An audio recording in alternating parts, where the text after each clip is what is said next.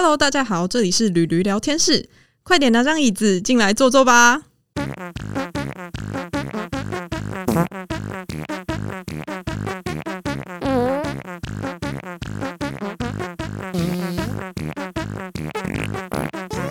Hello，大家好，欢迎收听驴驴聊天室。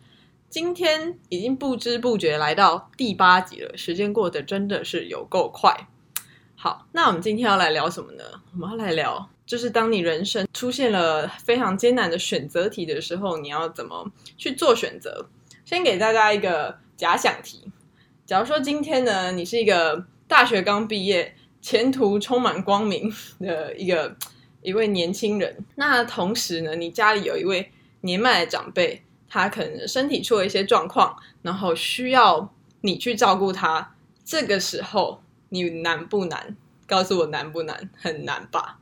就是因为其实我们呃，我们亚洲人的思想可能就是呃，百善孝为先。那这个观念呢，其实就是升值在我们的脑袋里，我们就觉得孝顺，然后要照顾长辈是我们该做的责任。但是当这件事情已经远远超出我们生活还是我们心里能够负担的程度的时候，我们到底该怎么办？那今天我请到的。这位来宾呢？我刚刚说的那个选择题，就是他，就是他人生的写照。对，所以就我们今天可能要来聊聊这件事情。而且，我就来宾就是我的大学的好朋友，那跟我同岁。那好，那现在我们就先介绍来宾出场吧。嗨，大家好，我是德登。OK，德登。对，像我刚刚其实前面说的那个。那就是人生的两难的那个选择题，是不是？其实就是你生活的现况，对吧？对，就是因为，嗯，你要不要介绍一下你，就是现在家里是在照顾谁这样子？好，就是我现在的话，就是在家里照顾我的外婆。嗯，那外婆是大概是什么样的状况？然后需要你这样子照顾她？嗯，她就是有失智的状况。嗯，然后就是失智的话，就是会。呃，没有办法生活自理，就是像基本的吃饭啊、洗澡啊，他都是需要有人协助他的。嗯，然后甚至有时候他情绪会不太稳定。嗯，哦，那是因为他本身是有一点点忧郁的症状嘛，所以他就是情绪不稳定，那也会哭闹啊啊，找要找人呐，嗯，就是需要有人陪伴在他的身边，所以就是需要我去照顾他。OK，那我想问一下，就是当初。是什么原因会让你变成照护者？就是你外婆的照护者。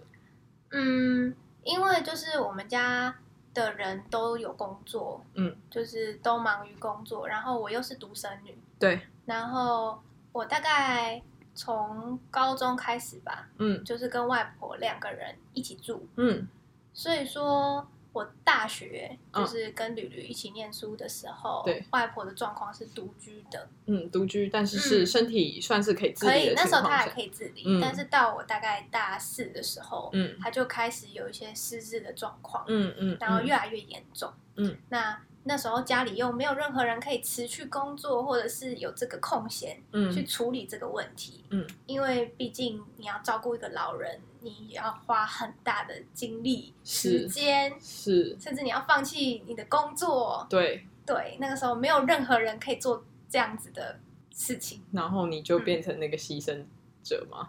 就是应该是说，就是家里的人就是希望说我可以去处理这件事情。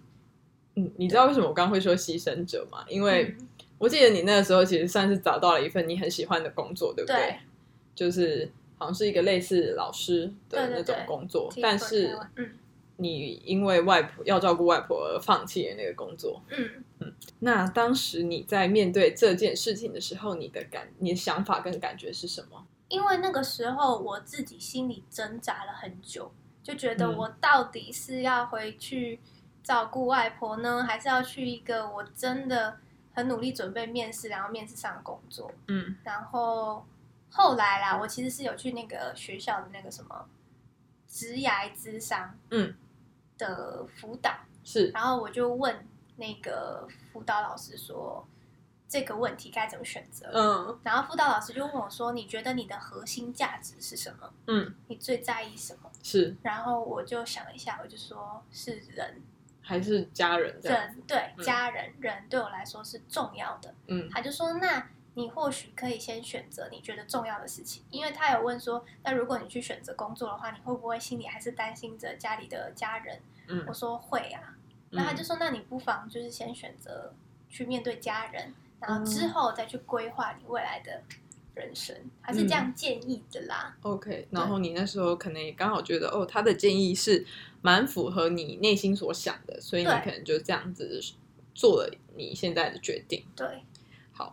那说真的，你觉得当你做完这件决定之后，然后现在差不多我们毕业差不多快呃两年了吧？那你觉得这两年下来，你的生活有跟身边的同才有什么不一样吗？嗯，最大的差别就是自由吧。自由。对，因为。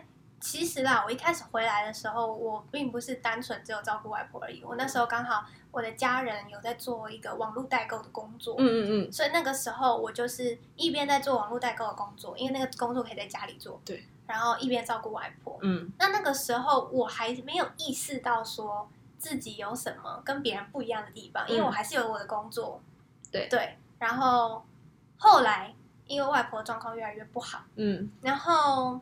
我就开始意识到，说我不能出去玩，不能跟朋友出去玩嘛。嗯。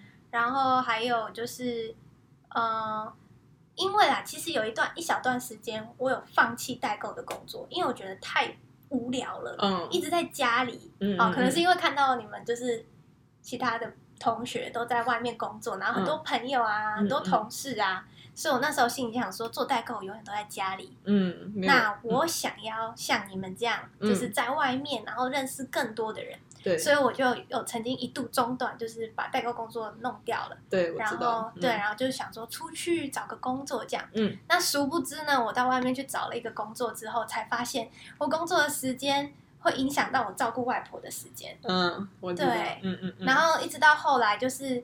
我甚至就是自己还要倒贴很多钱，就是可能上班的时间，我还要自己倒贴钱去让外婆有人照顾。嗯，那就让我的存款越来越少了。嗯，就变成你出去工作反而是带来一些反效果。对，嗯，对，所以后来我就就把那个工作就是辞掉了。嗯，对。好，那我这边想要问一个就是比较可能比较直接一点的问题，你会觉得？就是照顾外婆这件事情，会让你没有办法去追求自己的自我实现吗？有一点，有一点。嗯，那你你内心有没有那么一点点 自私的想法？就是为什么那个该照顾外婆的人不回来？有，一定有。嗯，可是问题就是他就是不不愿意回来，或者是他有各种因素，我们可能不了解的因素。反正现实就是。他没有要做这件事情，嗯，他没有没有要负起这个责任吗？或许他觉得他有负，我可能说错了，我没有，我不能乱揣测他的心思，但是他呈现在眼眼前的就是这样，嗯，就是我，然后去处理外婆。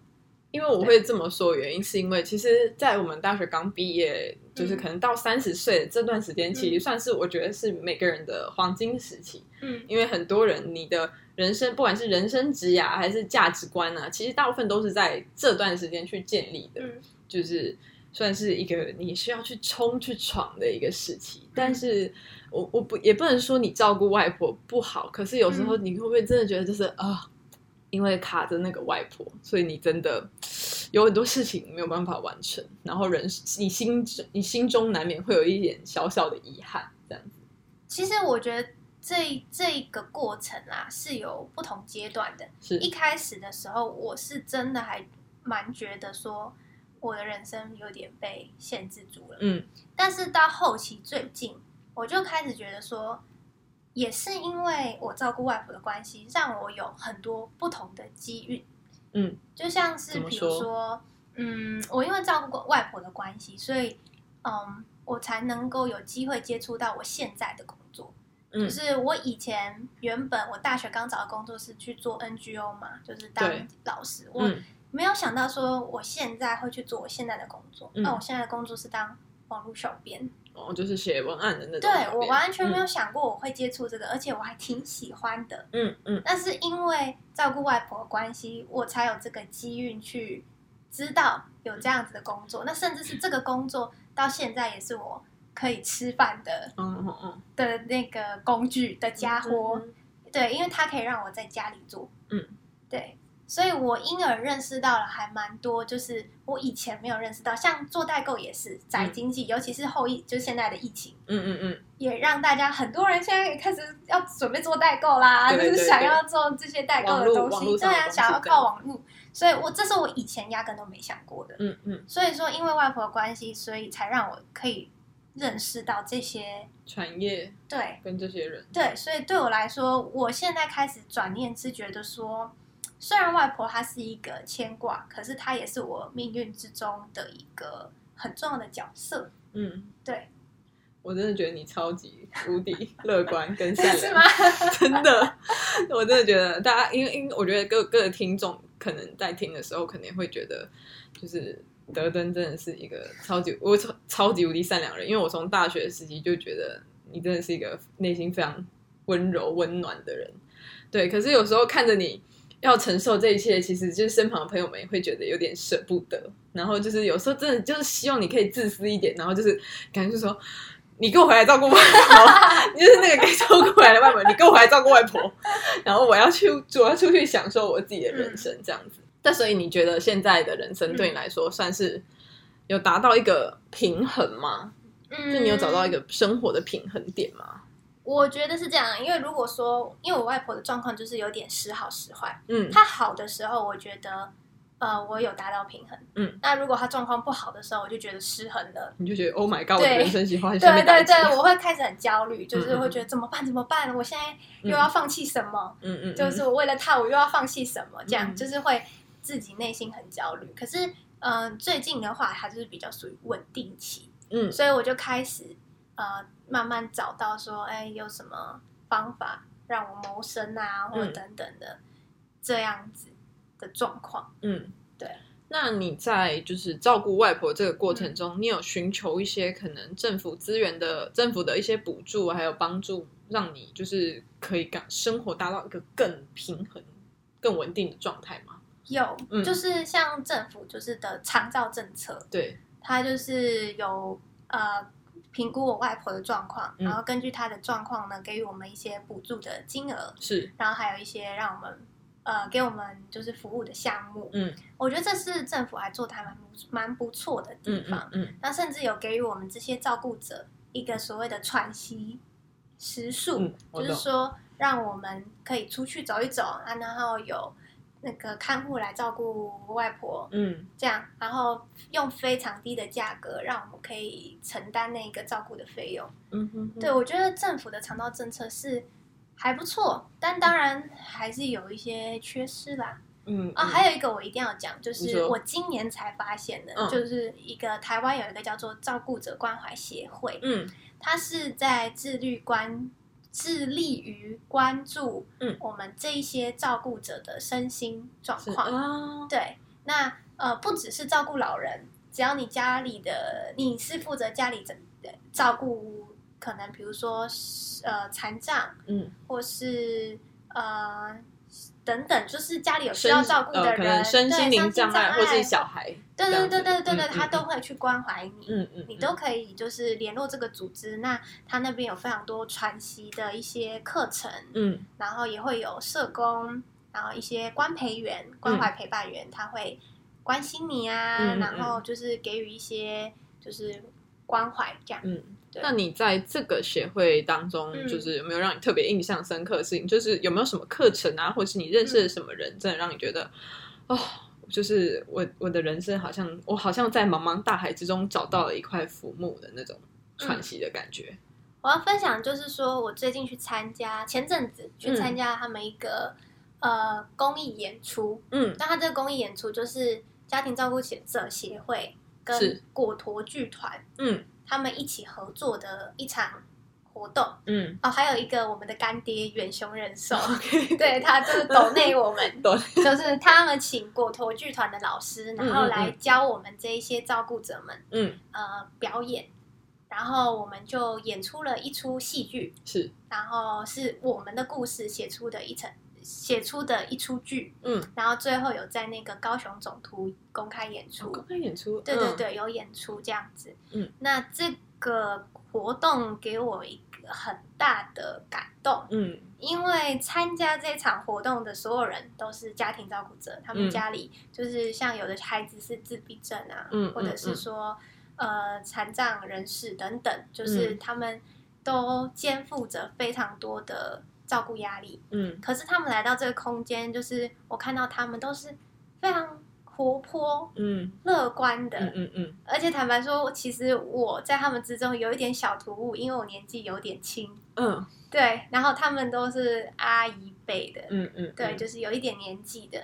那我一开始进去的时候，我是觉得有一点比较没有那么活泼，我就是比较安静，然后我甚至有一点想哭，嗯。因为就觉得我怎么这个年纪，然后我坐在这里，然后这种很复杂的情绪。可是看着旁边的那个阿姨，他们玩到疯了，就是很开心，在那边 social 大大笑啊。然后老师教他们的工作，他们哦超有创意，就是整个就是给你很有活力的感觉。可是当我们静下来坐着，然后分享自己的故事的时候，每一个人的故事都。比我的状况还要更艰难，嗯，可是他们却就是笑笑的坐在这边，然后面对他们人生的一切。我觉得对我来说是一个很大的冲击。我就觉得我年纪才这么小，嗯，然后你看这些人人他们的历练都这样子，然后还这么就是努力的生活，那我又凭什么可以就是意志消沉呢？所以那个时候我在这一场演出里面，就是给我一个。很大的一个鼓励吧，嗯，也是一个有种疗愈的感觉，嗯，对。但我必须说，其实那些，我觉得那些阿姨们，嗯，他们已经，我不能，我不能说他们过了他们的黄金时期，应该说 他们年纪可能就比较大了，然后他们可能也是到了呃准备退休的年纪啊，等等的，嗯，那。可是像你你自己说，你自己刚刚有提到说，你到了现场发现你自己年纪是最轻的，嗯，那个人。那我觉得，虽然你现在已经可以很积极乐观的看待这件事情，但我必须还是说，真的，就是如果我不知道真的有什么办法可以让你就是能够更与这个社会。就是有更多的连接，然后你或许可以去追寻自己更喜欢的人生什么的。我觉得，如果真的你有这个机会，你该做的决定，你还是要做。对啦，对啦，是没错。对大哎，你不要整场听起来，大家就觉得天哪，这主持人也太黑暗了吧？到底在搞什么？没有，没有，没有，这就是 就是选择啦，就是很现实的问题。嗯，对啊。那哎，我。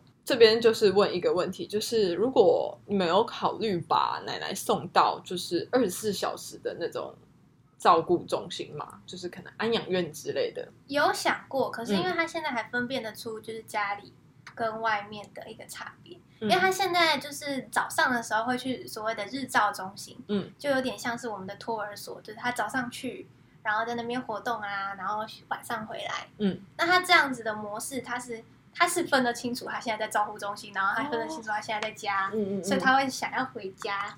那我很担心，他如果到那二十四小时，他会二十四小时都在找我，就是会比较担心这个部分。然后这是一部分啦，另外一部分就是，呃，我我有跟吕吕私下聊天，有提到，就是因为我对外婆的情感就是有点有点像是革命情感的，至今，嗯，因为我。从他状况很不好，嗯，然后把他照顾到他现在就是身体非常健康，然后是快快乐乐的一个老人，嗯，这个过程让我对他有非常怎么样，有点深刻的情感，嗯，而且这个情感是我以前一直不愿意去承认的，一直是直到最近我才发现说，我有一点舍不得他。如果说我真的要把他送去二十四小时日照。我会有那么一丝的担心，就会觉得说，那他去了，那我我之前的努力是不是都白费了？嗯，因为他有点像是我的，呃，另外一种成就，另外一种人生成就的样子。对，然后因为日照中心嘛，我呃不是日照中心，不好意思，照护中心是，呃，有品质好的，或者是品质不那么优优良的。嗯，那你知道大家团体。生活，你总是不能够说想要有那种单独照顾的那种优良的品质，就那个钱就是会比较多。对，那你我多少是会有那么一丝的担忧，我就会觉得说，在我还没有完全倒下之前，我会想要继续就是照顾他，但是前提是说他不要让我失衡太多。像他最近我就有稍微就是找回那个平衡点，嗯，稍微啦。那如果继续维持这个状态的话，我是可以继续接受的。但是如果未来就是失衡太严重，我当然还是要做出抉择，嗯，这是一定的。嗯，那哎，我记得之前有听你说过，就是你那时候也是已经出来外面找工作了，嗯，然后可能外婆刚好身体发生了一个比较严重的状况，然后就你就必须离开那个工作，是这样吗？就是。其实也是一些阴错阳差吧，反正就是，啊，我就是那个时候请了一个礼拜的假吧，照顾外婆。嗯，然后后来回去的时候，公司也不要我啦，他就跟我说拜了。对，可能但但是他公司有公司的考量，我完全可以理解。嗯，但是后来回来之后，就是对，就是有失落了一阵子，就想说，嗯。波涛喽 喽，我崩糖价喽。但是我觉得还蛮好的，是说我之前，因为我曾经在呃在更之前的公司是呃一个婚纱店，然后我在那里当小编，然后那老板就是对我蛮好的，就是我离职之后，他还是把就是小编这个工作交给我，嗯，那我可以不用去公司，但我可以在家里做，嗯，所以勉强让我这阵子可以。维生，维生，对，可以吃饭，不至于饿死街头这样。你已经够瘦了。好，各位德登就是基本上就是，如果台风来，他站在路中间是会被吹走那个体型哦，会被吹走哦，还被卷到不知道，可能会卷到外海那种超瘦那种。就见好，那在就是现在你就是算是找到了一个平衡嘛，对不对？那就是你对未来有没有？如果你的生活状况还是继续像现在这样子的话，要照顾外婆，但是是可以平衡的状态。你对自己的职涯还是你的生活有什么样的期许吗？嗯，我这里就觉得说，因为网络嘛，嗯，那我就觉得说我可以靠网络做什么，就有有去思考这件事情。嗯，对。然后我的大贵人吕大贵人大贵人吕吕就是吕吕就帮我介绍了一个很棒的工作，嗯，那他就是可以让我。在家里就可以做，嗯，那我就觉得说，未来如果有更多这样子的机会，嗯，我会想说，那就去试试看，嗯，对，那因为我现在除了做网络工作之外，我还有在那个刚刚提到的照护者关怀协会，嗯，当一个叫做关培员的职位，嗯，就是他就是打电话去关心，就是照顾者们的生活状况，嗯，就是听他们聊聊心事啊等等的，嗯，就是我在做这一个，嗯嗯，所以。我就觉得说，如果我有能力的话，我希望我可以去做更多，呃，我可以就是在这个能力范围内，就是照顾外婆之余可以去做的事情。嗯，对对对，就是照顾外婆，然后可能同时在网络上经营一点自己的，可以是事业。对，然后同时又可以做关怀的一个行行动。关培员的这个工作也不错，就是因为他不会花费你很多时间，他大概就是。你一个月，然后你可以弹性的排班，然后去那边两三个小时打个电话这样子。嗯嗯嗯，是是我可以承担的。嗯，对对对。那如果未来你真的有能力的话，你会想可能像比尔盖茨，比尔盖茨就成立了一个自己的慈善机构。现在这个距离是有点遥远，比尔盖茨是真的太有钱。对，但是你未来可能会想要就是针对呃这个族群，就是照护者的族群做一个。就是一些协会还是关怀的那个嘛，就是比现在的可能照护者关怀协会有更完善的一些机制，你会有想要做这些事。其实我有思考过这件事情，因为我在那个照顾者关怀协会，他们其实会常常找我们照顾者去谈一些现在照顾者所面临的状况。嗯嗯嗯。那呃，像一些政策啊等等的，都是。我们这个组织会致力于去努力的范围，嗯，那他当然也希望说我们这些照顾者可以一起尽一份心力，嗯，那因为很多照顾者他都深陷一个照顾的一个怎么讲泥沼嘛，泥淖那种，对对对对对，那他们很多人是失业的状况，嗯，那我们这一群人有想过说，如果我们这一群人大家可以把自己的。呃，家人就是像，比如说我把我外婆带去，或是他们把他们要照顾人带去，我们一起轮流顾，但我们聚在一起，我们一起想说，我们可以一起做什么事业？嗯嗯嗯，让我们可以既填饱肚子又可以照顾家人。我们有思考要不要朝一个社会企业的方向去前进，嗯，但是目前还没有一个共识，但是有在思考说可不可以我们大家聚在一起，然后想一个办法，嗯，我们可以做一点什么，嗯，对。我真的觉得你们超级伟大的，就是 因为我真的觉得就是可能光是你要呃播出自己的时间，然后去照顾另外一个。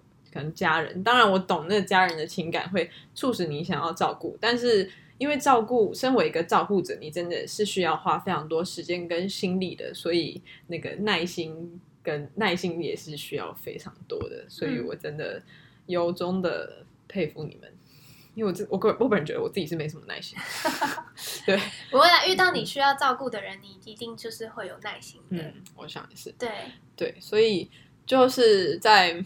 面对人生的选择题啊，就是我觉得德登呢，就是做出了他的选择，然后我觉得你也就是非常积极乐观的，真的在面对这个选择。但是，呃，一个朋友的角度，我当然是希望你未来可以过更好的生活，就是让你更开心、更自由的生活。嗯，但是就是现在。可能跟奶奶在一起，对你来说也是一个很好的选择，也没有不好，只是希望你可以吃多一点。对对对，好啦，嗯，好，那就是希望各位听众呢，如果你你们自己或者是你身边的朋友有这样的情况，你们也可以就是去可能德登刚刚所介绍那个照护者关怀中心去做更多的那个一些询问。嗯。嗯，在这里不好意思，我要插播一下，你说。跟各位听众就是宣导，如果你身边有就是亲朋好友正在面临照顾的困境，嗯，就是你可以请他们拨打一九六六的长照专线。啊，一九六六，对对对，那你不要觉得说一九六六就是只局限于一些人才能，比如说一定要很老很老的人才能使用，其实没有，不管怎么样，如果你有需求，你可以先打给他们，他们会稍微听一下你的状况，然后跟你说，哎，政府有什么样子资源是适合你的，嗯。然后帮你转接到那个资源，这样子是会对他们会比较有实质上的帮助。嗯，那再来，我刚刚一直提到的照顾者关怀协会，它是全台湾都有的。哦，对你也可以在网络上去搜寻到他们的电话或是他们的资料。嗯，那你也是一通电话跟他们联络，那他们就会有人来去倾听你的需求。嗯，然后对你做出就是一些关心啊，或者是一些实质上的帮助。嗯，这样子。了解，好，谢谢德登以上的资讯。所以就是真的，如果有需要的听众朋友们，等下好，我等下留个链接哈，我真的觉得可以留个链接，对，留个链接给有需要的朋友。对，所以就是其实就是其实政府现在的资源已经算是非常完整了，但是希望未来不管是照护者还是非照护者，就是可以在这个社会这个世界上啊，就是做出。对你们人生最好或最适合的选择，然后也拥抱你，也去拥抱你，就是自己做的选择，这样子。就是 听完德登，虽然我已经非常了解德登了，但是刚刚听完，我我还是就是眼角泛泪。有他真有眼角泛泪哦，我刚好看到。对对，想说为什么还要承受？就是因为你会觉得一个这么善良的人，就是独自把这些东西吞下去，然后你就是可能会觉得有点心疼吧。嗯，好吧，那。今天我们聊了这么多，然后希望德登未来可以有更棒、更好的生活。那我们这边就是身为朋友的我们呢，尽量有什么东西，我们就一定会帮助。我自己要非常感谢你们，就是还有我身边的朋友，真的都很支持我。就是还好有你们，不然德登早就。飘向北方，我 应该说飘向西方 之类的，超好笑。好了，刚刚前面不小心太沉重，太沉重一点，那就就是我们今天节目差不多就要结束了。那我们就用个非常愉快的声音来跟大家说拜拜好了。好，那大家就是如果你喜欢我的节目的话呢，也不要忘记去 Apple Podcast，然后帮我多留五颗星的评论，然后也可以五颗星，然后也可以去追踪我的 IG，然后。还有可以，如果有任何问题，也可以发电子信箱给我。那大家，我们就下次见喽，拜拜。